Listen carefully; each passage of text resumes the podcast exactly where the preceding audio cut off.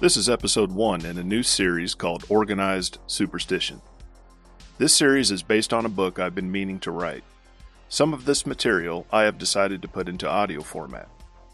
Though audio format will limit many things when it comes to having a full understanding of this content, I believe you will find, even with this limit, that your mind will expand beyond what you've thought possible.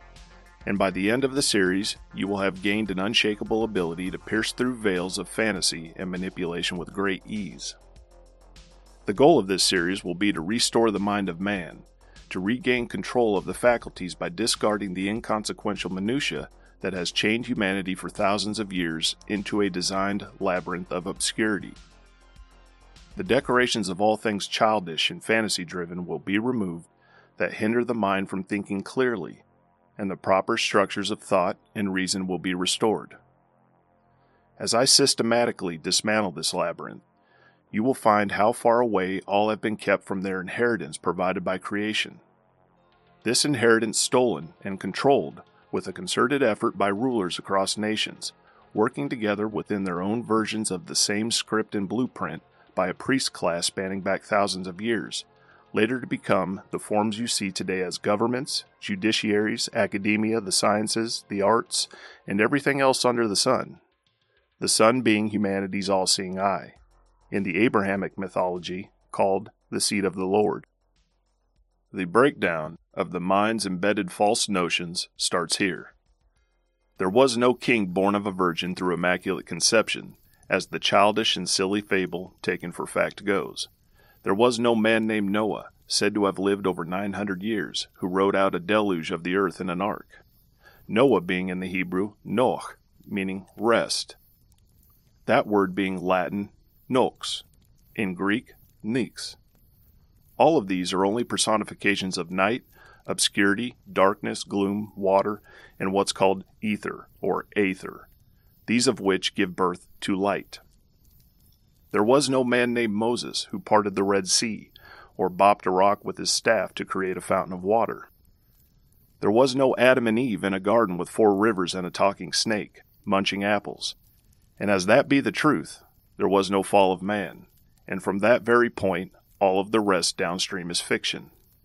This writing style in fable is called anthropomorphizing, that is, depicting abstract concepts in human form, along with other material agents used as vessels for the narrator's imagination.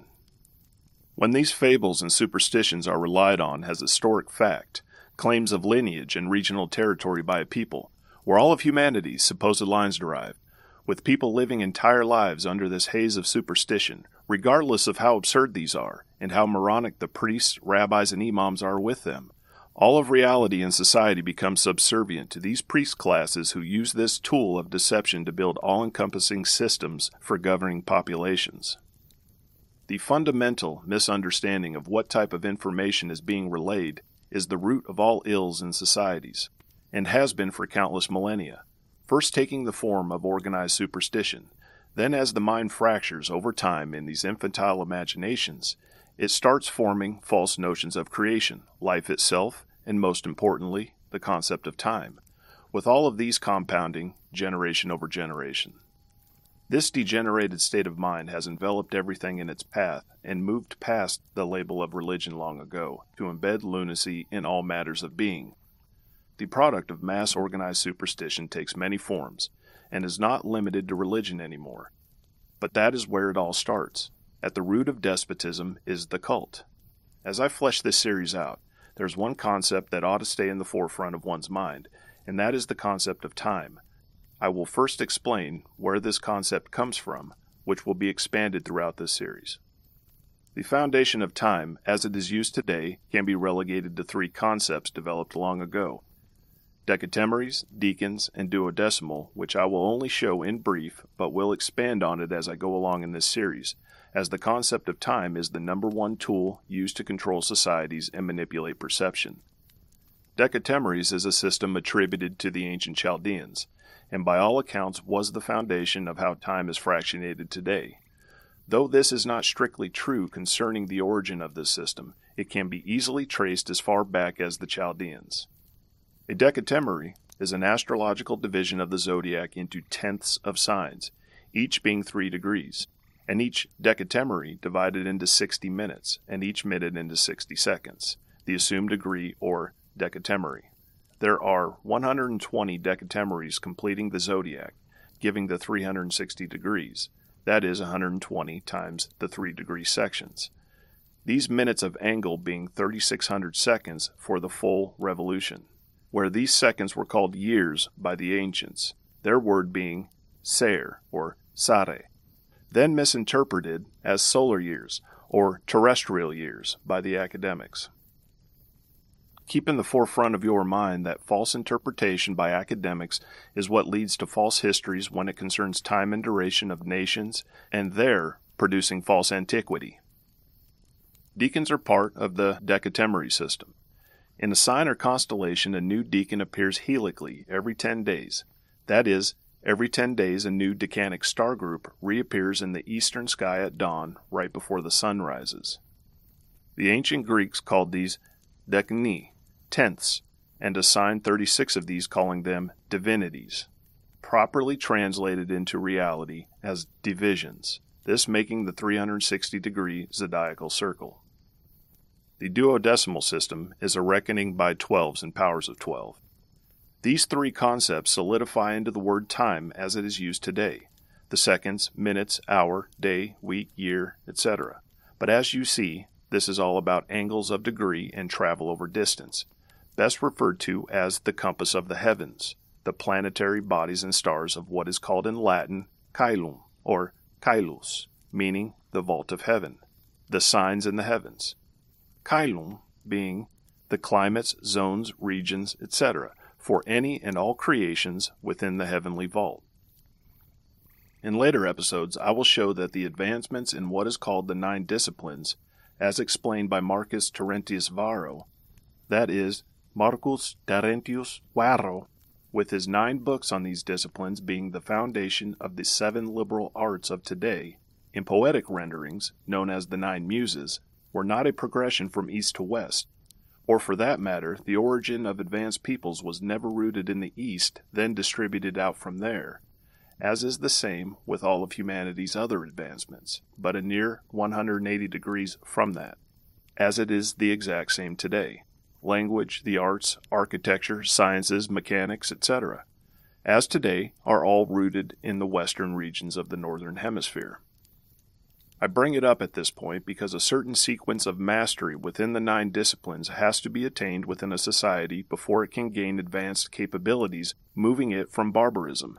And with that, a certain unity of the people has to occur in order to saturate the population with newfound skills, and that unity with those capabilities were not present in the area referred to as Asia at that time, that being the Middle East over into India, as is the same today, where those sequence of events are still not present. Mind you, this is very cursory, but in a following episode this will be realized. This basic understanding of what it takes to progress as a society should be kept in mind when reviewing history, supposed origin, and the progression of people, as the observable evidence, almost without exception, does not match what is in our history books. Before I proceed to an example of how this system is used, I will correct some foundational errors prevalent today as it concerns terms used in time, and also explain in brief how time is measured.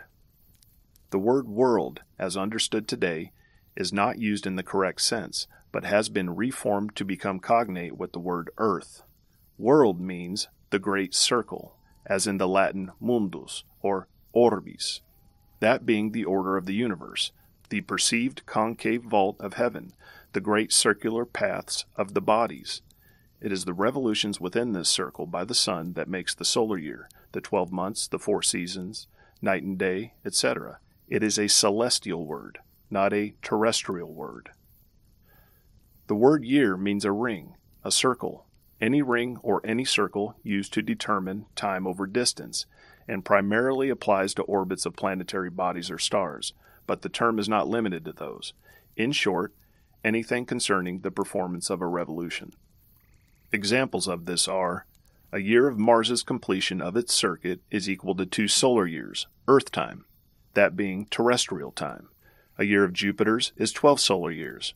a year of Saturn's, is thirty-one solar years. Many of the characters in these organized superstitions take on a planetary god, a star, the sun or moon, or a demon as an epithet, and as they become rendered by the scribe or poet's hand for their part in the play, they take on the calculation of time as the gods would, from the celestial world.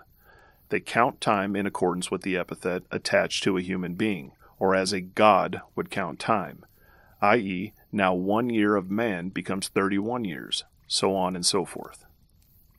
So as I mentioned previously, in the decatemeries, along with the duodecimal systems, they take celestial calculations and multiply them with terrestrial years, often adding two, three, or four zeros, or more, to the end of what we would consider one year, that being three hundred sixty-five days. That now becomes viewed as one hundred or one thousand years, or more, Earth time. And the mangled minds of academics, priests, rabbis, and the multitude throughout time have applied all of these fictitious numbers to history, counting them as historic fact, confounding them with solar years, our three hundred sixty-five day cycle.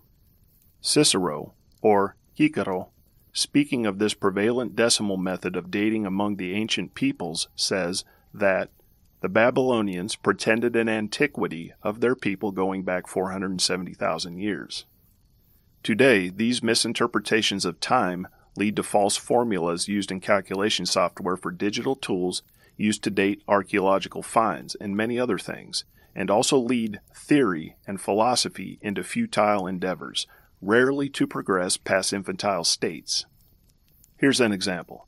A supposed ten thousand five hundred year old wicker basket found in a cave in Israel this year, twenty twenty-one. Do you understand how ridiculous this is and how depraved a society must be to believe such nonsense? ten thousand five hundred year old wicker in a cave, a material of very thin willow branches or reeds.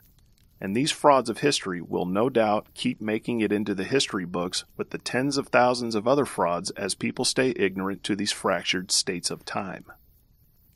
Now, concerning the word daimon, or demon, also used in poetry as genius, or genius, which means tutelary deity, just to show the decorations that happen over time when superstition takes place of reason, and the ignorant or unscrupulous become in charge of teaching. Daimon is derived from the ancient Greek daimai, meaning to divide or distribute, where the daimon is the portion of that divide. Dai coming from dio and di, meaning the points in the divisions of light, as dio is the literal meaning division of light, mon meaning single, as in separated from. This is concerning the quantity in the distribution of light, the lux or lukis. The terms referencing demons are used in many references, one being the morning star called Lucifer or Lucifer. An English cognate of dio is day, this also being the division of light, and can be definite or indefinite in meaning, which I will pick up as I go along in this series. So, all of this together, the word time coming from the Greek daimon, topically being from Proto-Indo-European daemon, with another cognate being tide, which also means to divide, tide being the rise and fall of the sea, and time being the temporal equivalent. To get a more rounded and necessary view of how the concept of time works, the understanding of the ecliptic will be needed. The ecliptic is observed as the route of the sun over a solar year. In the ecliptic path of the sun, when it is perceived to be parallel with the Earth's equator at its ascension, at this position the season is known to be the beginning of spring. This crossing happens around March twenty-first today, and is called the spring equinox, or vernal equinox. Equinox, meaning equal night, which infers the same for day. The first point of equal light occurs after the winter solstice on the sun's ascension towards the vernal equinox. That point called Aries, the ram, and marked with a ram's horn. Solstice is from the Latin solstitium, meaning a standing still of the sun, because at the rising and setting points it appears to reverse direction at the solstice points, and the sun is said to pause there. This pause said to be for three days and three nights. This is personified in the fables of Hercules, Christ, Jonah, and many more, remaining three days and three nights in the lower regions of the winter solstice before being spit back out, that being around the twenty-fifth of December. Put a pin in that for when I explain the dates at the solstices. All of this is just allegorical for the day being cast forth by the night, or the nox, as the sun is nocturnal at this position, meaning belonging to the night, the infernal. And, by the way, this is also the story of the Scandinavians' Little Red Riding Hood, where these northern and northwestern fables will be discussed at a later date. Back to the vernal equinox. This Passover at the vernal equity point is celebrated in Christendom with the festival called Easter, or Pascha, or Paschai, meaning Passover, and is where the Christian starts using the term Lamb of God. Easter being a compound word of east and aster, aster being in both Latin and Greek meaning star, this one being the eastern star, the east aster, that is, the rising luminary sun, the Christian's savior. Anciently, this was considered the opening of the new year, when all was clarified, or glorified. This occurrence happening the first sun's day, being Sunday, after the full moon of March. There are two of these crossings, called crucifixions in the Christian fable, that happen every year, one at the autumnal equinox on the sun's descent, the end of September, or Michaelmas Day, and one at the vernal, or spring equinox, on its ascent around Easter, the more famous one being on its descent for the Christian, which will be borne out in a later episode. When this system is realized, all else becomes easy to determine. When you see a priest, bishop, cardinal, whatever, raise a crucifix or cross bearing east to the light shining through their church, it will become clear what these silly, superstitious ceremonies are. That Christian cross borrowed from the cross of Serapis out of the temple of Serapis, Serapis being in the Coptic language Usarapi, rendered in English as Osiris Apis. More times than not, the performers of these ceremonial acts in churches haven't a clue what they are doing, but are just following the manual given to them through various theological institutions and traditions, while the patrons in pews watch these childish productions in a cloud of ignorance. The two equinoctial planes, in conjunction with the two solstice planes, creates the four quadrants of the sun's path, these planes being the summer solstice, winter solstice, vernal equinox, and autumnal equinox, and these marked with four royal stars.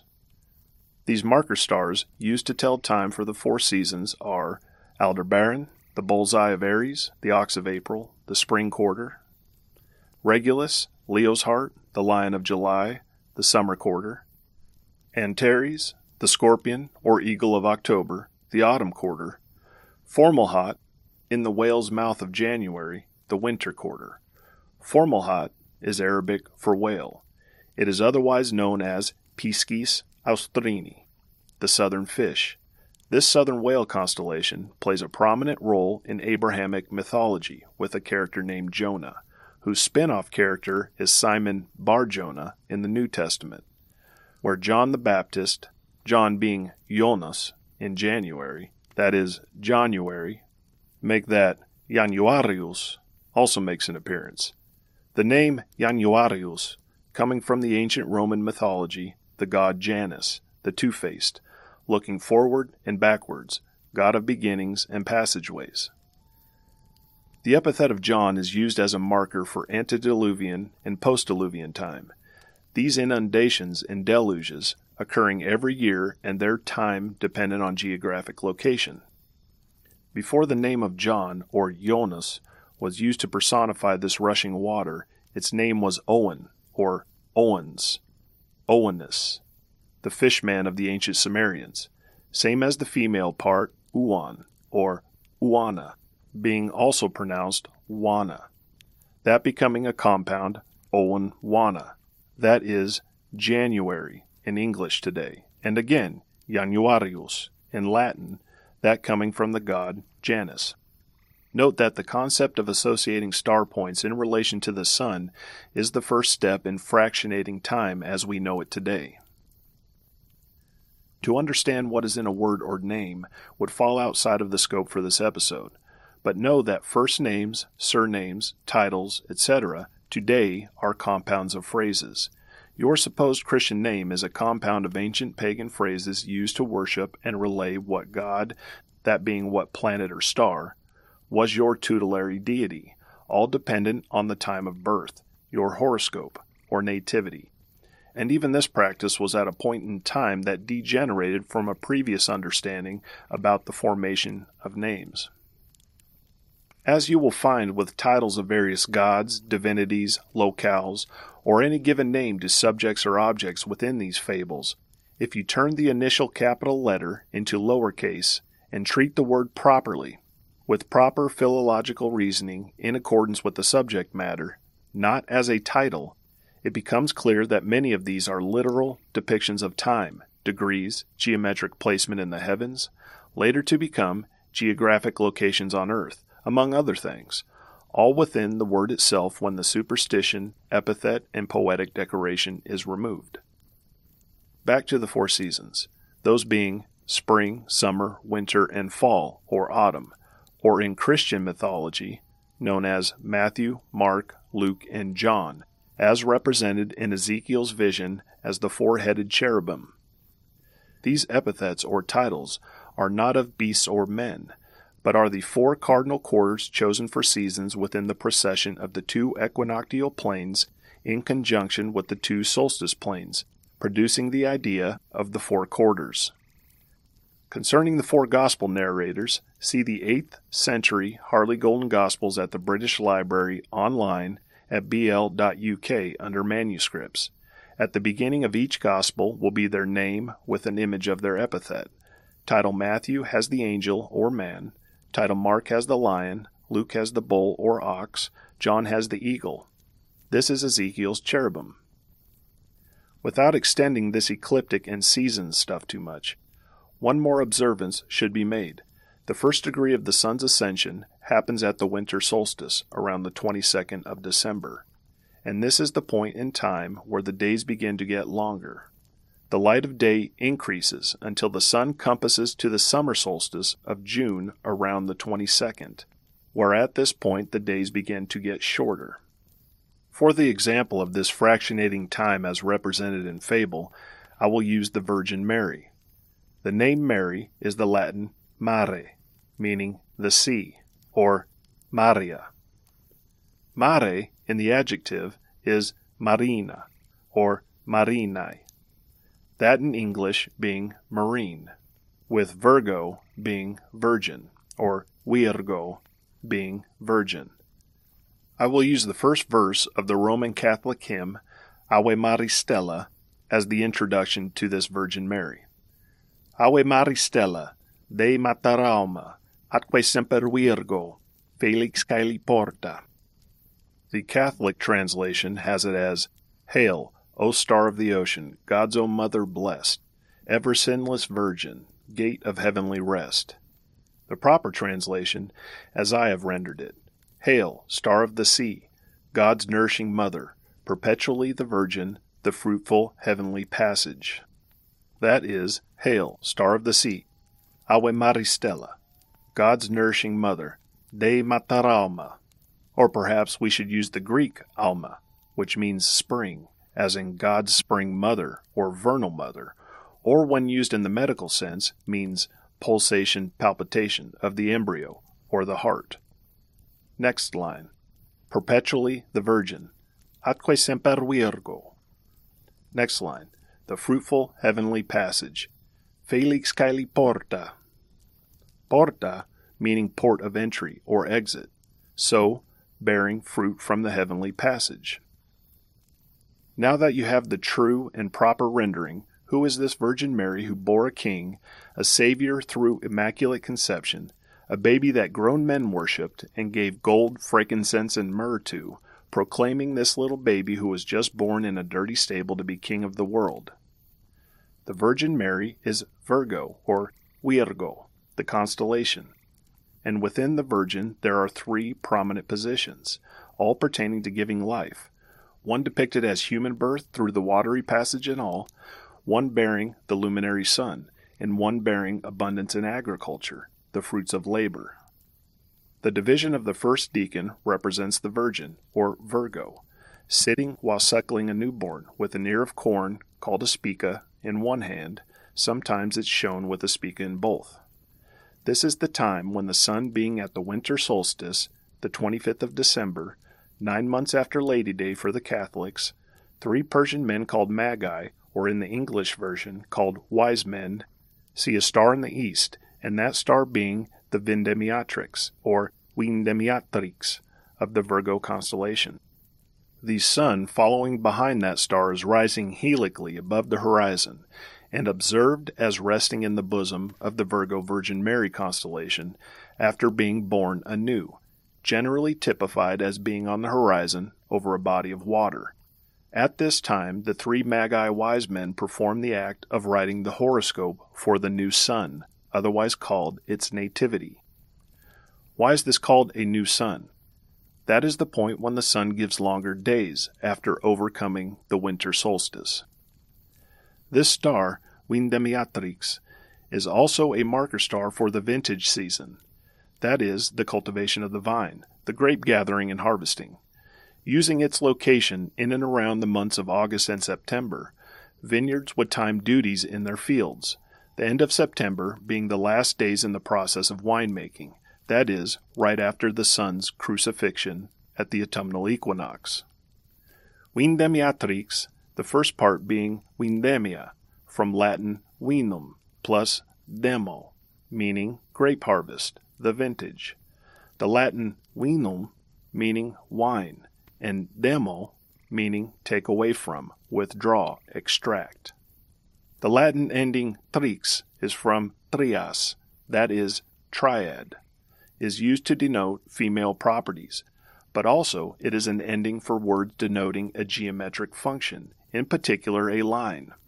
A fixed line used in the description of a curve, that is the directrix, shared in the parabola and hyperbola of an ellipse.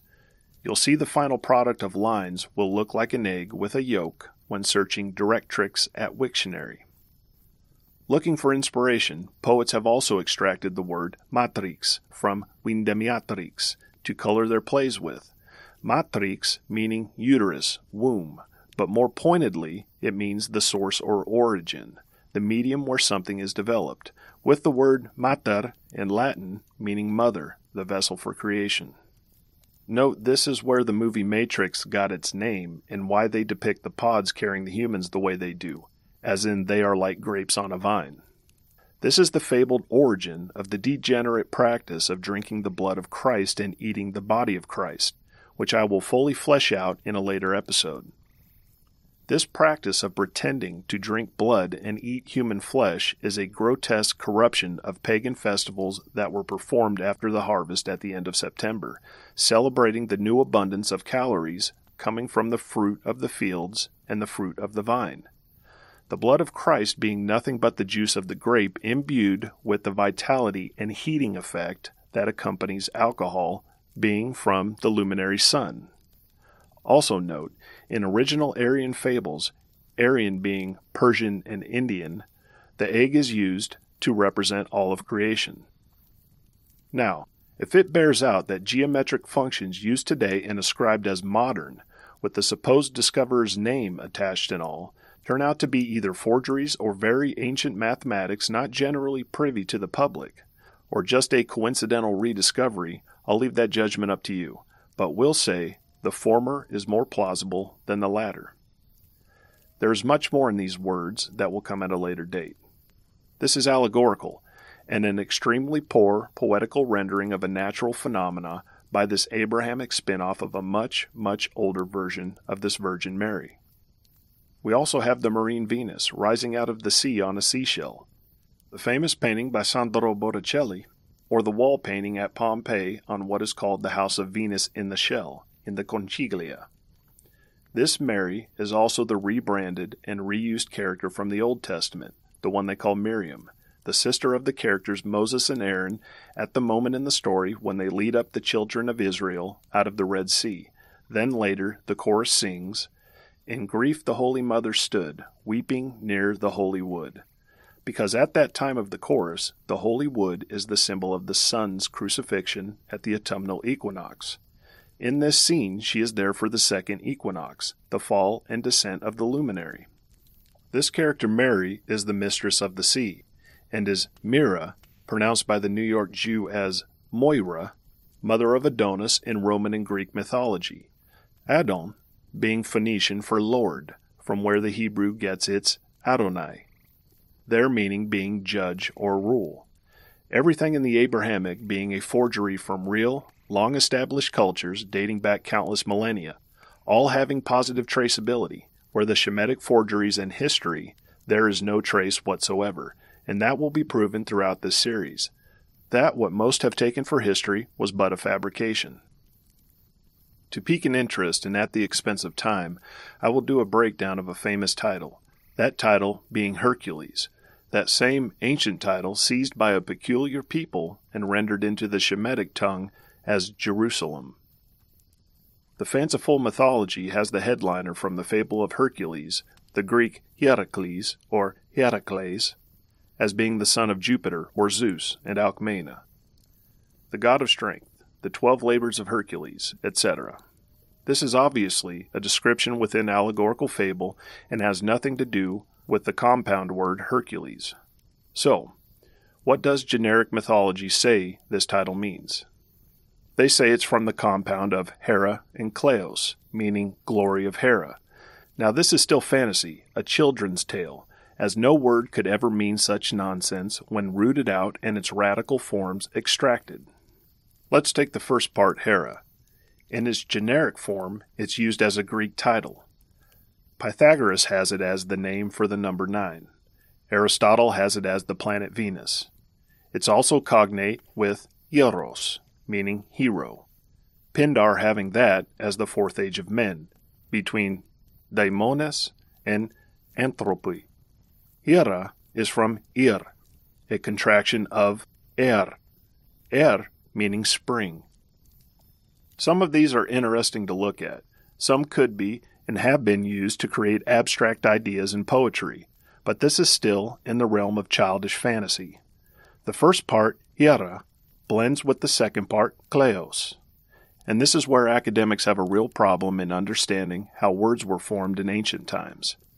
This word properly rendered as gyros in the Greek, gyros in the Latin. In English, pronounced gyro, as in gyroscope. The meaning of this word being a circular course, a ring, and it is what our word, year, comes from. Some can make an argument that it could be hieros, meaning holy, divine power, hallowed. But this is semantics in the fantasy, as holy, et cetera, is just decoration of gyros.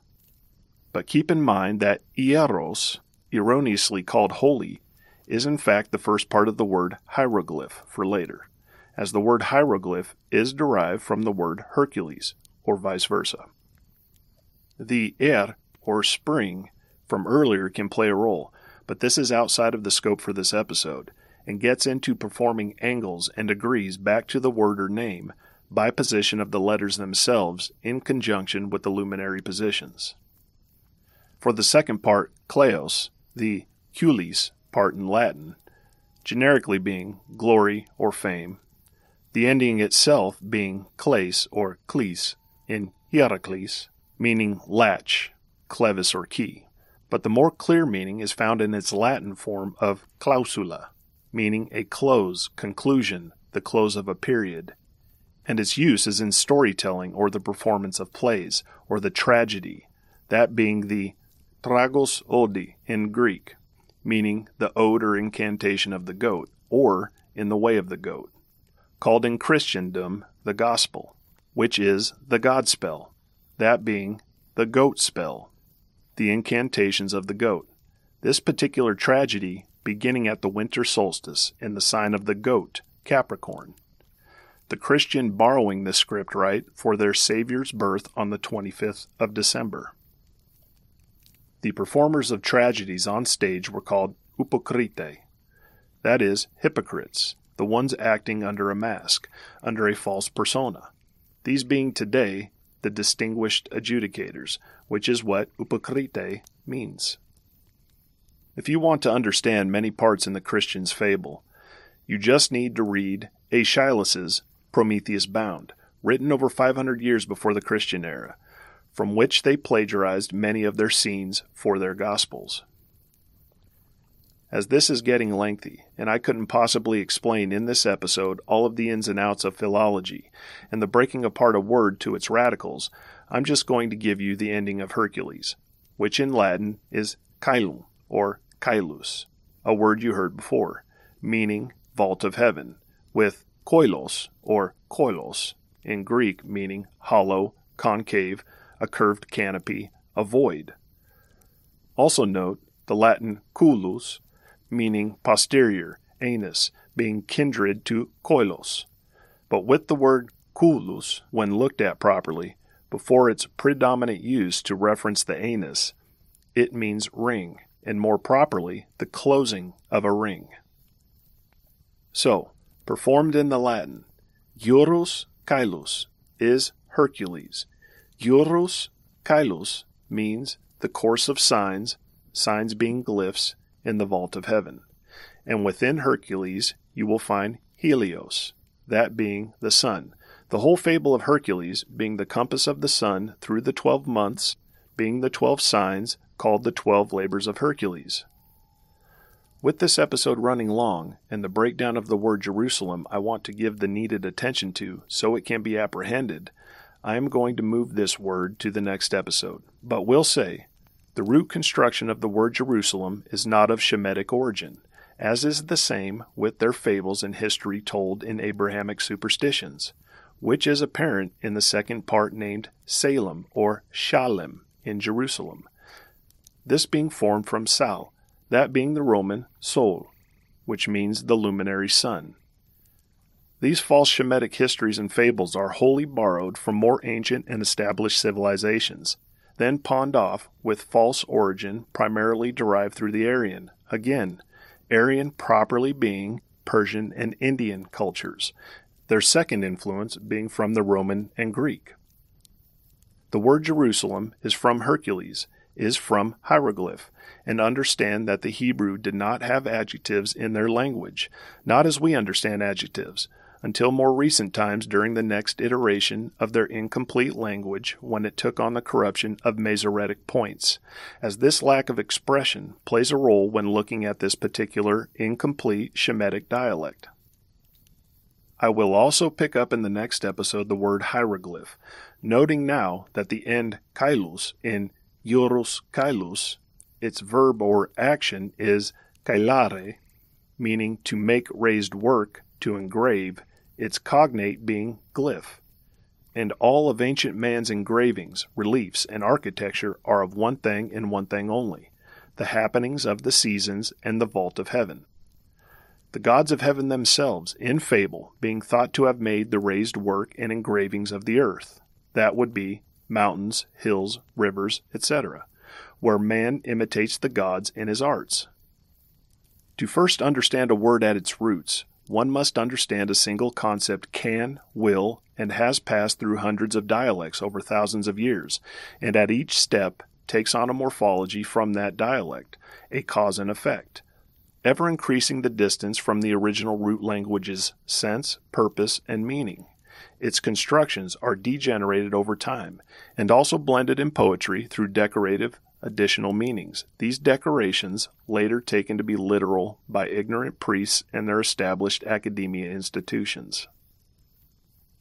Let's get ready to close out this lengthy episode with a number. There are many recurring numbers in these fables, these numbers considered sacred by the childish musings of these script writers, especially the ones who amuse themselves with the practice of Kabbalah. I will briefly show one of these numbers in action, which I will be calling the sevens. The sevens, seven planetary bodies, sun, moon, and the five planets, with their seven metals, the seven seals, and the lamb who opens that sealed book, this lamb depicted with seven horns and seven eyes. the seven churches of the apocalypse, the seven days of the week, corresponding to the seven planets, the seven golden candlesticks in the temple that had seven enclosures, the seven sisters, that being the Pleiades constellation. The Christian Bible, just being a more modern rewrite of paganism, reference Job thirty-eight thirty-one. Canst thou bind the sweet influences of the Pleiades, or loose the bands of Orion? Canst thou bring forth the twelve signs in the seasons, or canst thou guide Arcturus with his sons? Arcturus, otherwise known as the Boots constellation, the ox driver and the herdsman, being the husbandman constellation who accompanies the Virgo Virgin Mary constellation. We also have the seven stories of the Tower of Babylon, each one consecrated to a planet.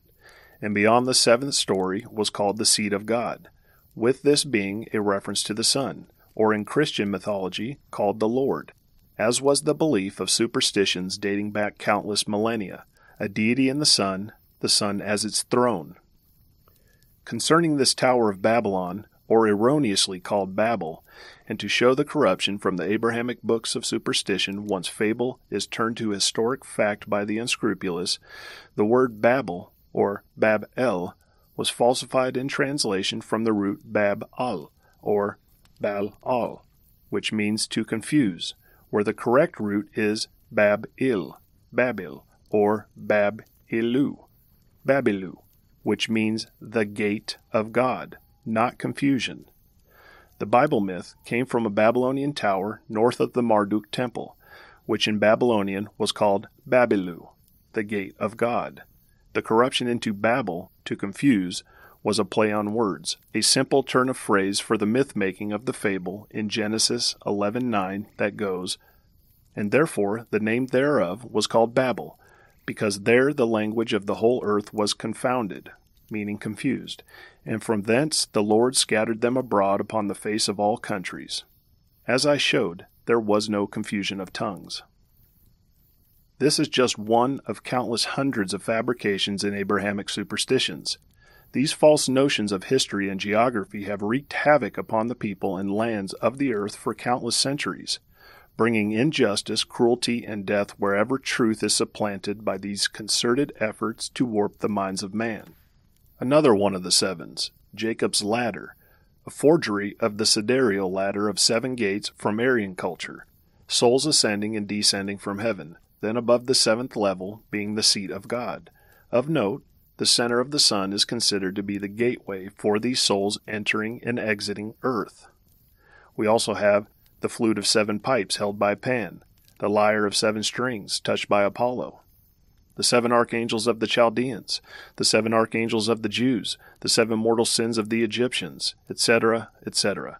I could go on through the various religious branches of the Aryan, Shemitic, Asiatic, Borealis, Australis, African, Pacific, and of the Americas, but the point has been made that the number seven can be considered a sacred number in the various organized superstitions. And I will, for the most part, keep the points to what is familiar to the majority, but will be expanding into these other geographic regions from time to time. Many can't fathom, and therefore believe it to be untrue, the thought that masses of people can believe in a lie, conduct their entire lives in accordance with lies, and those lies can persist for indefinite periods of time in the face of truth, that they are not susceptible to this, to the machinations of control over one's mind. I have just shown you that is not the case. To close this introductory episode out, I would like for people to understand the magnitude of the effect from these corruptions. And a good way of accomplishing that is to ask why the perception of time was reset for humanity, starting with the fiction of a man of flesh and bone, said to be the Son of God, said to have died on a cross, then to be resurrected, and so the timeline of humanity should be reset according to this ridiculous fable, and all that came before is to be counted in the negative, or backwards. How can the time we live by today be so corrupted with the notions of after death, or Anno Domini, Year of the Lord, and Before Christ, et cetera, the A D and B C, wholly based on fable passed off as historic fact? While I strip the veil of this degenerate system based on organized superstition, I would like for all to bear in mind the cause and effect, the ramifications that manifest throughout humanity when false histories are used to create governments, law, policy, new nations, a redrawing of maps, all of these leading to perpetual wars and mass injustice. This all-encompassing system implemented at the end of a bloody sword by the priest class and their benefactor governments. Because when I get to the culmination of this series, it will be proven beyond any argument, the foundations will be set and immovable, that the timelines in history as you know it today were all based on a fiction released thousands of years ago in a concerted effort to manipulate and control entire populations throughout Earth. Relegate your books of nineteen eighty-four, Brave New World, and all others you believe gave prophecy to the trash bin, because this was just a warm-up. We will be going much, much farther, and I will be taking you to the roots, the causes of what is binding humanity, and your mind will become an unstoppable force to see truth in all things, and restore the beauty of creation that has been hidden from you by the continued degeneracy sweeping across nations for thousands of years.